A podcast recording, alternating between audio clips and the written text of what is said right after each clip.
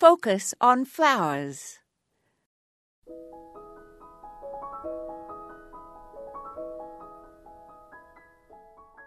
Peonies, though not natives, have lived here a long time and are much loved in North America.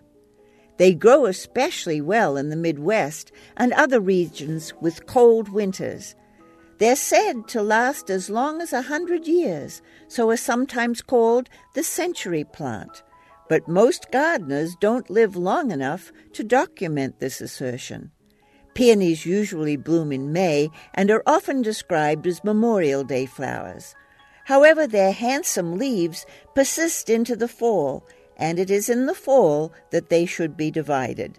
The whole clump can be dug and divided into sections, and each section then replanted, or a portion of a clump can be sliced off the side as the transplant, leaving the mother plant in its original spot.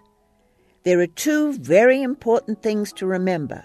Always transplant a section of the root system that contains at least three eyes or underground growth buds, and make sure that those eyes are no deeper than one to two inches below ground, or the transplanted peony will never bloom.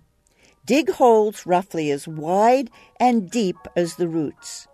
Even if you think you have nothing to bequeath to family and friends, a division of an established peony from your yard is a botanical heirloom. This is Moya Andrews, and today we focused on a botanical heirloom.